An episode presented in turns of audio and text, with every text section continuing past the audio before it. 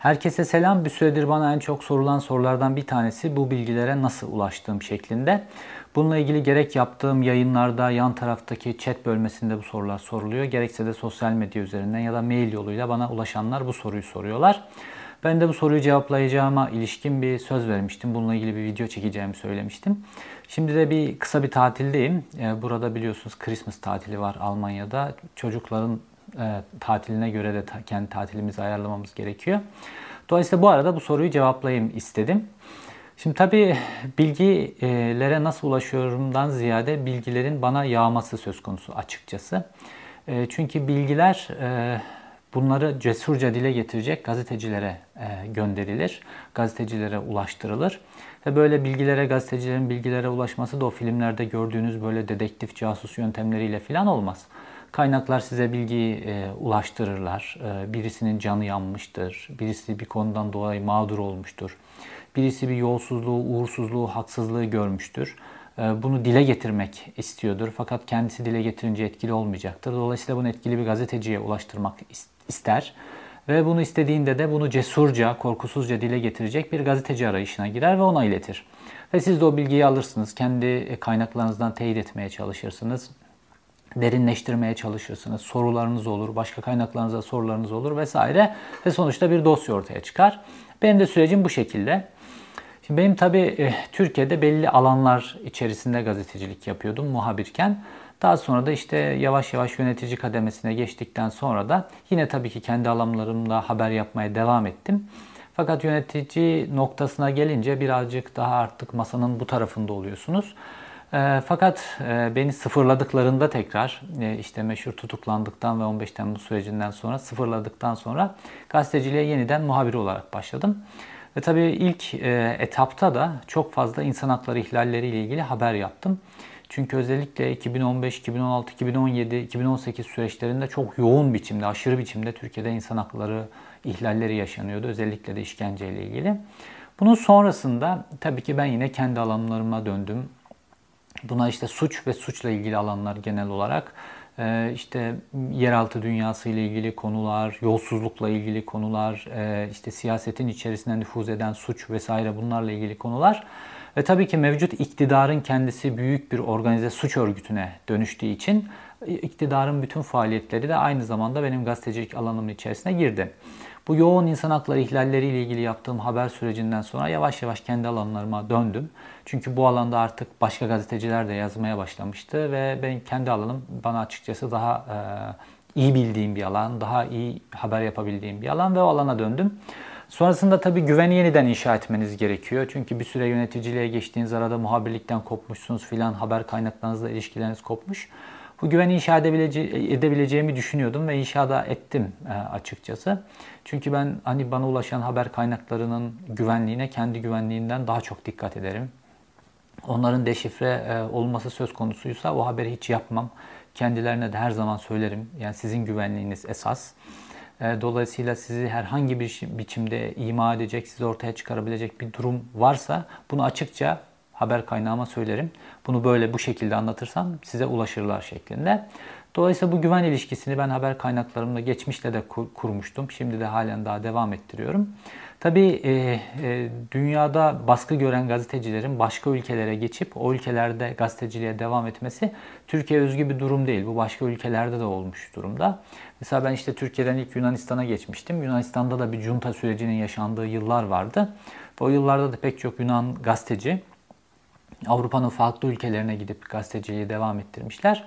Tabi pek çok zorlukla da karşılaştırmışlar. İşte haber kaynaklarına ulaşmada telefon yöntemini kullanmak riskli. Ee, ondan sonra yazdıkları haberleri internet yok. Onları işte e, sınırlardan geçirmişler, bastırıp e, bazı broşürler, gazete benzeri şeyler ya da işte uzun dalga radyolar biliyorsunuz dünyada bu baskı süreçlerini delme açısından çok kullanılmıştı geçmişte. Bu tip hadiseler hep olmuş. E, yani başka ülkelerden kendi halkı için gazetecilik yapmaya devam eden gazeteciler hep olmuş geçmişte. Fakat şimdi günümüzde bize internet, internet teknolojileri e, çok büyük bir imkan tanıyor.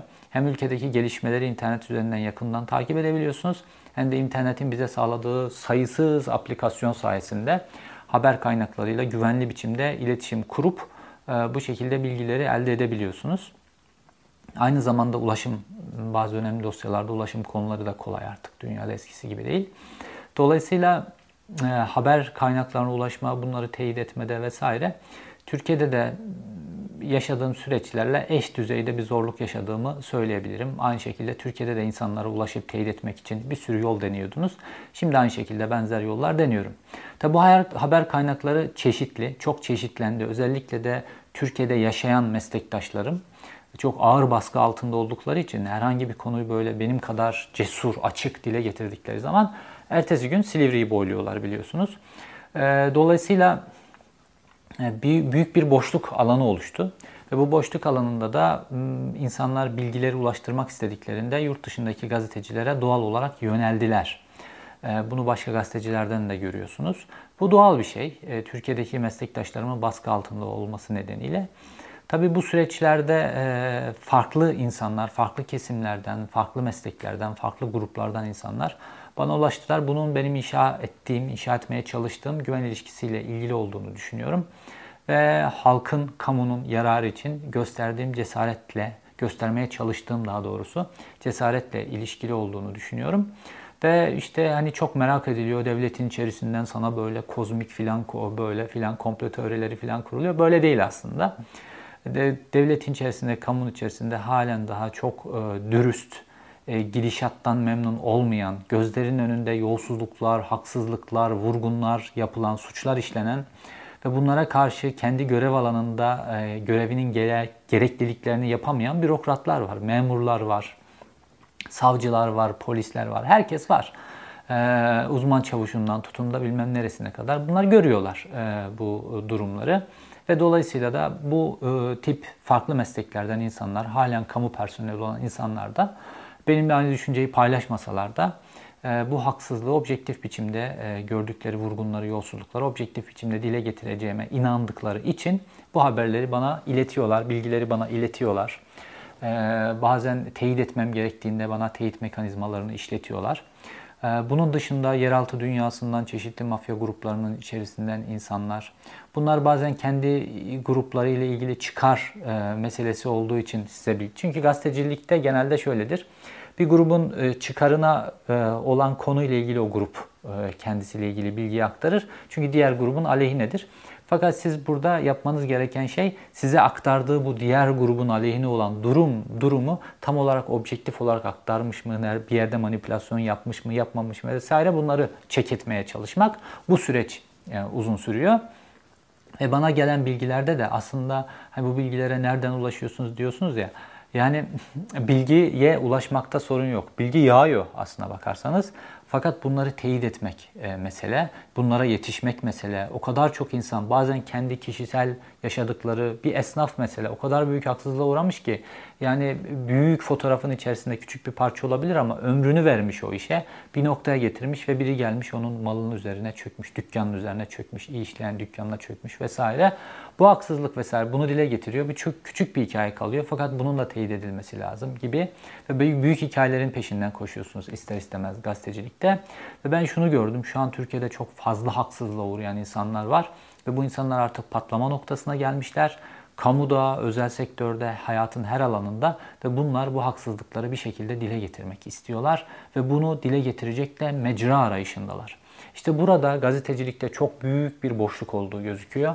İnsanların güvenebilecekleri medya organları kalmadı maalesef. Büyük medya organlarından bahsediyorum. Dolayısıyla da bireysel gazeteciliğe yöneldiler. Bu dünyada da böyle aslına bakarsanız. Dünyada da artık medya kurumları böyle artık suçun neredeyse odağı olan bu çok uluslu şirketler var ya her birinin değeri bir devlet kadar olan şirketler. Bunlar da çok fazla mali suçlara vesaire ulaşıyorlar. Fakat bunlar o kadar büyük reklam veren ki medya kurumları artık bunlar aleyhine haber yapmıyorlar. Mesela bir yerde çevreyi kirletiyor fakat bununla ilgili haber yapmıyor. E çünkü ondan çok büyük reklam alıyor. Dolayısıyla da bireysel gazeteciliğin çok yükseldiği bir dönemin içerisinden geçiyoruz. Bu geçtiğimiz yıllarda Reuters'ın sürekli her sene yayınladığı bir yıllık medya raporu var. Bunda da dile getirilmişti.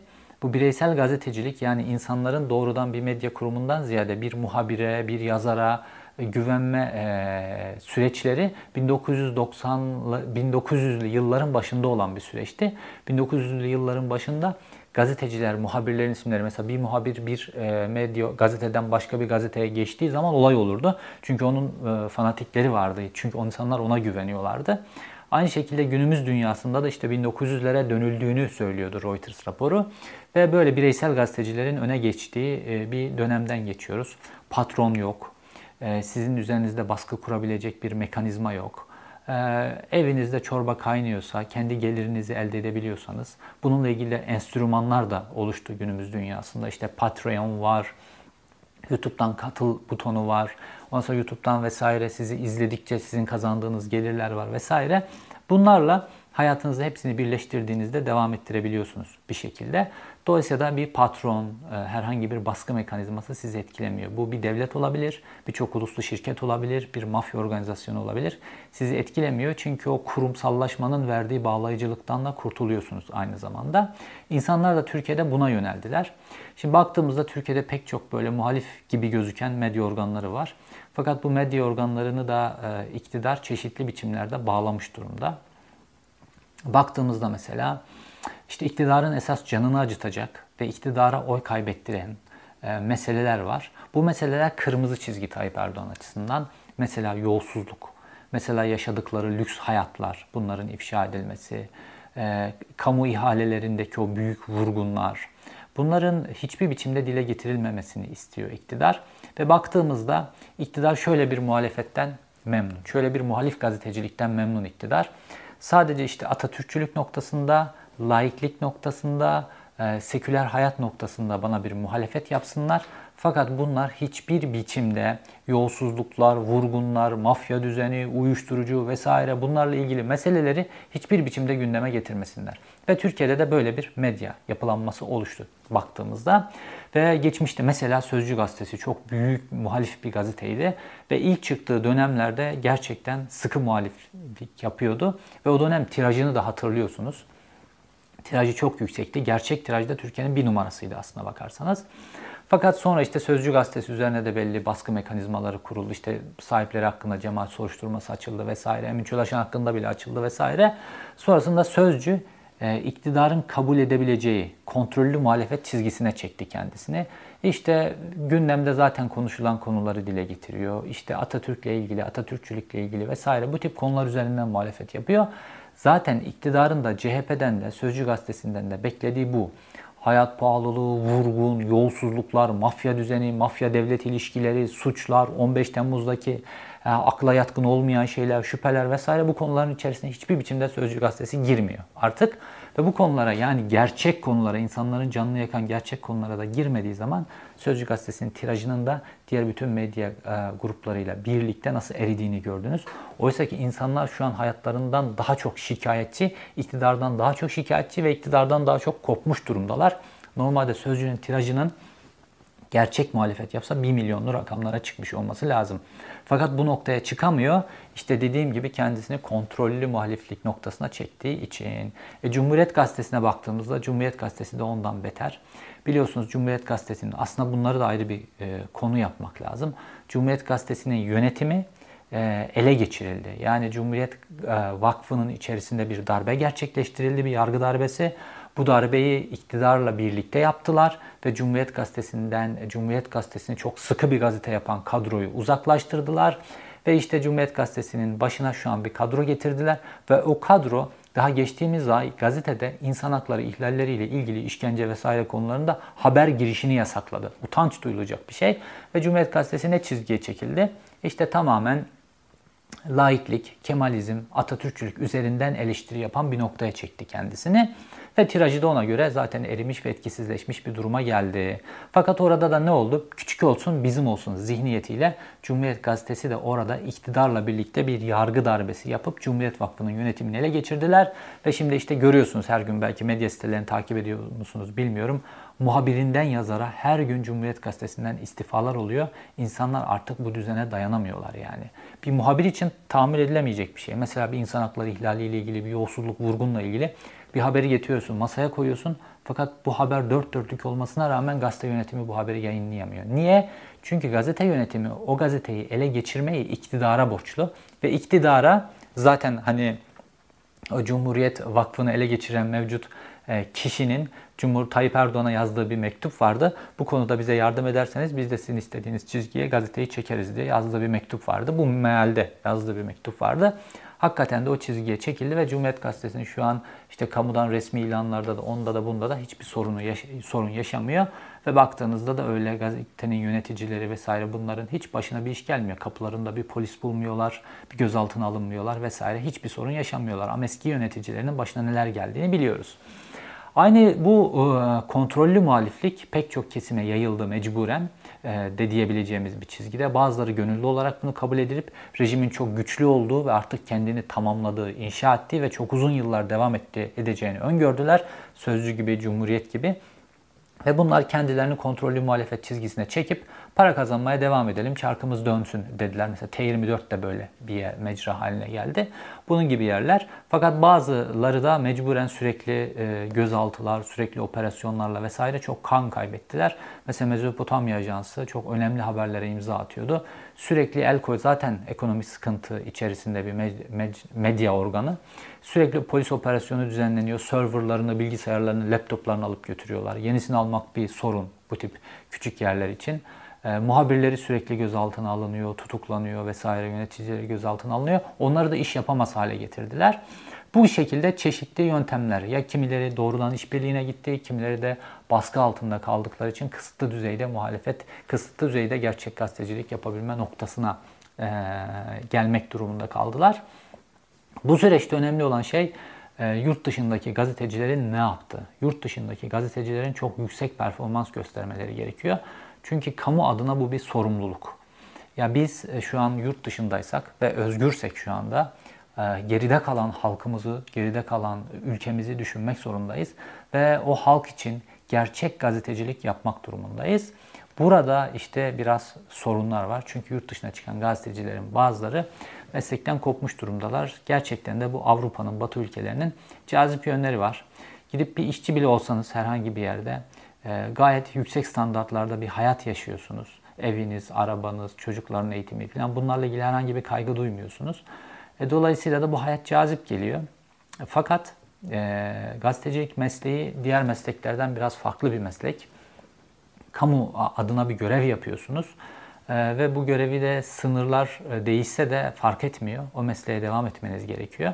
Abi, tabii tercihlerde bulundu bazı insanlar. Onlara da saygı duyuyorum. Fakat e, güçlü gazetecilik yapmak e, bizim yeniden ülkemize de dönebilmenin yolunu açacaktır diye düşünüyorum. Ve gazetecilikten de sonuç aldığımı düşünüyorum ben. Yaptığım videoların pek çoğu ülkede gündem olduğu, farklı kesimler tarafından, muhalefet partileri tarafından dile getirildi. Beni anmasalar da konular dile getirildi ve etkili bir gazetecilik noktasına kadar ilerledi işler. Fakat tabii gelen bilgilerde e, bana gelen bilgilerde bazen de içinden çıkamadığım durumlar oluyor. Ee, mesela geçenlerde bir borsacı, broker benimle iletişime geçmişti. Ve borsada vurgunlar oluyor gerçekten. Hani borsaya baktığınızda borsada akla uymayan durumlar söz konusu. Ee, ve bununla ilgili bazı bilgiler bana göndermişti. Açıkçası uzmanlık alanımın çok dışında olduğu için anlayamadım bilgileri. Bazen de böyle durumlar oluyor. Farklı alanlardan, çok farklı alanlardan bilgiler geliyor. Fakat bu bilgilerin uzmanı olmadığım için e, işin içerisinden çıkamıyorum açıkçası. Çok fazla zaman harcamak gerekiyor.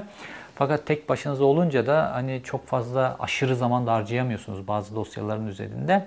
Bu sebeple bazen içinden çıkamadığım ama aslında çok önemli olan dosyalar var. E, başka alanlarda da yani kendi alanlarında yurt dışında sivrilen gazeteciler olsa Bunlar e, var e, aslında ama daha çok olsa sayıları bunlara da o farklı alanlardan bilgilerin akacağını ve Türkiye'nin toplamda gerçeğinde ne olduğunun çok kısa sürede ortaya çıkacağını düşünüyorum ben. E, tabii bu güven inşa sürecinde, gazeteciliği yeniden inşa sürecinde karşılaştığım en önemli zorluklardan bir tanesi de işte damgalanma, etiketleme, işte sizi vatan haini, terörist vesaire falan diye beni etiketliyorlar. Bunlar tabii ki haber kaynaklarına ulaşmada, bana haber iletilmesinde, haberi teyit etme çabasında karşılaştığım zorluklarda e, hep karşıma çıktı. En önemli zorluktu, bariyerdi.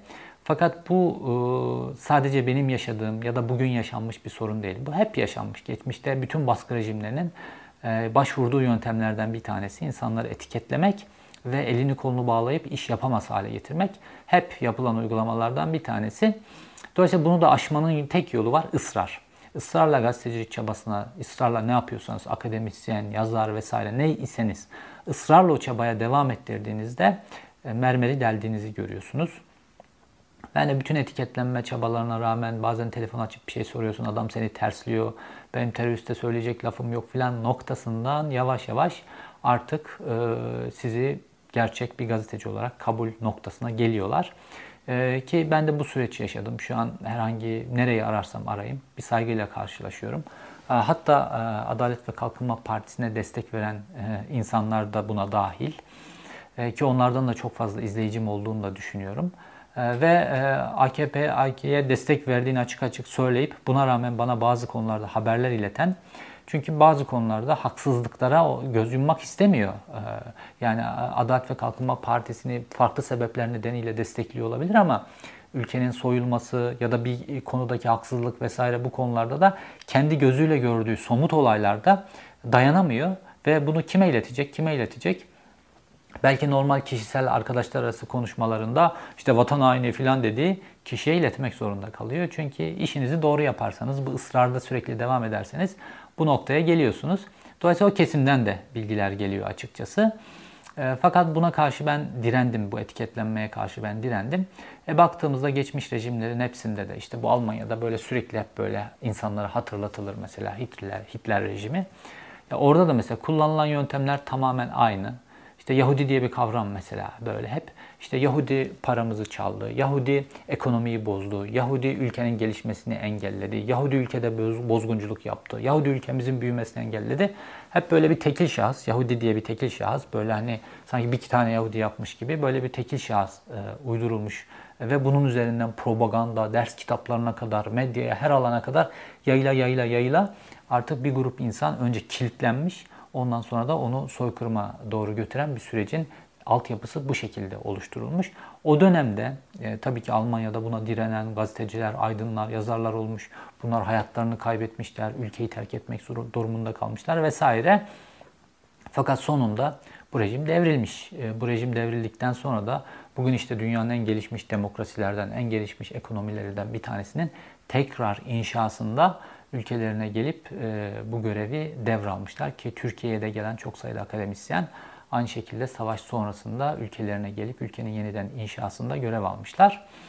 Tabi e, Erdoğan rejimi de bu şekilde işte sürekli olarak değiştirdiği e, kavramlar e, üretti. İşte bazı kesimleri nitelemek için bazı gruplar içerisinde kefere filan gibi kavramlar kullanıyor.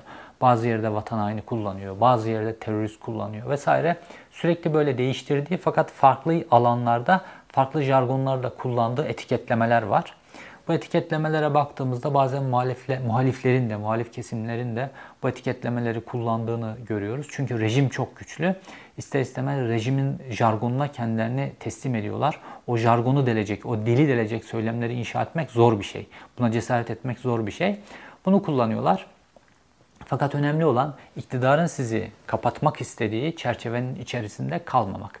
Yani size biçtikleri rolü kabul etmemek. İşte size biçtikleri rolü kabul etmediğiniz andan itibaren de etkili bir mecra üretmiş oluyorsunuz ve halkta da bunun karşılığı oluyor. Ben de bunun karşılığının olduğunu gördüm. Bunun karşılığı işte herkesin merak ettiği bu bilgilere sen nasıl ulaşıyorsun? Türkiye'deki gazeteciler ulaşamazsa noktası işte burada başlıyor. Ee, cesaretle, kararlılıkla, dürüstlükle, gazeteciliğin kurallarına uyarak ilerlediğinizde e, bilgiye ulaşmak çok zor bir şey değil. Çünkü bugün Türkiye'sinde her gün o kadar büyük skandallar yaşanıyor ki bunlara gazetecilik, e, gazetecilerin yetişmesi mümkün değil normal şartlarda. Ama bayiden gidip bir tane gazete aldığınızda hiçbir şey görmüyorsunuz bu skandallara ilişkin. E, e dolayısıyla da insanlar artık bayiye gidip gazete almıyorlar. Gazetelerin tirajları dibe düşmüş vaziyette. O büyük şaşalı gazeteler görüyorsunuz ya mesela böyle. Hürriyet, Sabah bilmem ne falan filan. Bunların tirajları böyle 50 binleri hatta sabahın 10 bin falan olduğunu duydum en son. Yani 50 binleri geçen gazete yok Türkiye'de. Hele o bilmem akşamdır, odur, budur. Bunlar binlerle ifade ediliyor tirajları. Birkaç bin falan bunların tirajları. Bazen binin altına da düşüyordur belki de. E işte Sözcü gibi vesaire birkaç gazetenin belki birazcık tirajı yüksek. Fakat bu da çaresizlikten olan hadiseler. Dolayısıyla e, normal medya, konvansiyonel medya kendini imha etti. Ben Nokta Dergisi'ni yeniden çıkardığımız süreçte de bunu gördüm. Türkiye'de dergicilik öylesine acımasız bir rekabetin içerisine girmiş. Bu rekabet sürecinde gazetecilikle ilgili ilkeleri, ahlaki kuralları, gazeteci basın meslek ilkelerini o kadar paspas etmiş ki dergicilik Türkiye'de kendini yok etmiş. Biz Nokta Dergisi'nde hani o kadar iyi böyle sıkı e, işler yapıyor olmamıza rağmen, çok sıkı kapaklar yapıyor olmamıza rağmen ya tirajımız bir noktanın üzerine geçmiyor. Akıl alır gibi e, değil. Ee, çünkü dergicilik kendisini yok etmiş. İşte o zaman da biz dergiyi bir biçimde sosyal medya ile de entegre, kapaklarımızın sosyal medyada da kullanılabileceği şekilde yeni bir tarz kazandırdık dergiye. Ve bu şekilde dergi e, etkili bir mecra haline geldi. Yani basılı alanın yanına işte sosyal medya, dijital alanı da etkileyerek bir noktaya gelmiştik. Şimdi Türkiye'de konvansiyonel medya kendisini tamamen imha etmiş vaziyette. Dolayısıyla bireysel gazeteciliğin çok önemli olduğu bir sürecin içerisine giriyoruz. Bu süreçte bireysel gazetecilerin e, de e, basın meslek ilkelerinden haber kaynaklarıyla kurdukları ilişkilere, güç odaklarıyla kurdukları ilişkilere, bunlarla aralarında bulundurmaları gereken mesafeye kadar pek çok şeye dikkat etmeleri gerekiyor. Çünkü aynı imha süreci burada da olabilir. Şu an halk bize ilgi gösteriyorsa, bireysel gazetecilere ilgi gösteriyorsa bu ilelebet devam edecek bir şey değil. Bunu doğru biçimde yaptığınız müddetçe bu devam edecek bir şey. Benim çabam bunu tamamen doğru biçimde yapmaya çalışmak. Doğru biçimde yapmaya çalıştığım sürece de bu bilgilerin bana akışında e, bir problem olmayacağını düşünüyorum. E, dediğim gibi sorun bilgilerin gelmesi değil. Sorun bu bilgilere yetişmek, bu bilgileri teyit etmek meselesi. Ben de buna e, uğraşıyorum. Belki ileride şartlar daha gelişir. Dolayısıyla benimle birlikte çalışan iş arkadaşlarım olur. Ve onlarla birlikte bu konuları daha hızlı teyit edip daha çok dosya ortaya çıkartırız. Belki YouTube kanalımdan bazı belgeseller yayınlarız vesaire. Bunlar hep ileriye dönük e, planlarım benim. Fakat bunlar işte imkanlar vesaire ölçüsünde olabilecek şeyler. Bu biçimde gazetelik çabasına devam ediyoruz. Dediğim gibi şimdi kısa bir tatildeyim. E, tatildeyken de sürekli olarak ben merak edilen konulardan bir tanesiydi bu. Sana bu bilgiler nasıl erişiyor? Bana bu bilgiler herhangi bir gazeteciye nasıl erişiyorsa o biçimde erişiyor. Sorun o gazeteciliği göstermekte. O gazeteciliği gösterdiğinizde bilgilerin size erişmesinde hiçbir problem olmaz. Vatan haini, terörist, o bu filan gibi e, etiketlemelerden de etkilenmez bu durum. Görevde olan bürokratından, görevde olmayan bürokratına, mafya grubunun içerisindeki bir elemandan, e, normal vatandaşına, bir esnaftan, bir çiftçiye kadar her alanda herkes bilgi akıtmaya devam ediyor. Bu cesur gazeteciliği devam ettirdiğiniz sürece de böyle olacaktır. Bütün e, cesur, dürüst, e, mesleğini onuruyla, ilkelerine bağlı olarak yapan gazetecilerin de karşılaşacağı şey budur. İşinizi düzgün yaparsanız iş size dönüş yapar, halk size ilgi gösterir. E, olayın özeti budur. İzlediğiniz için teşekkür ederim. Bir sonraki videoda görüşmek üzere.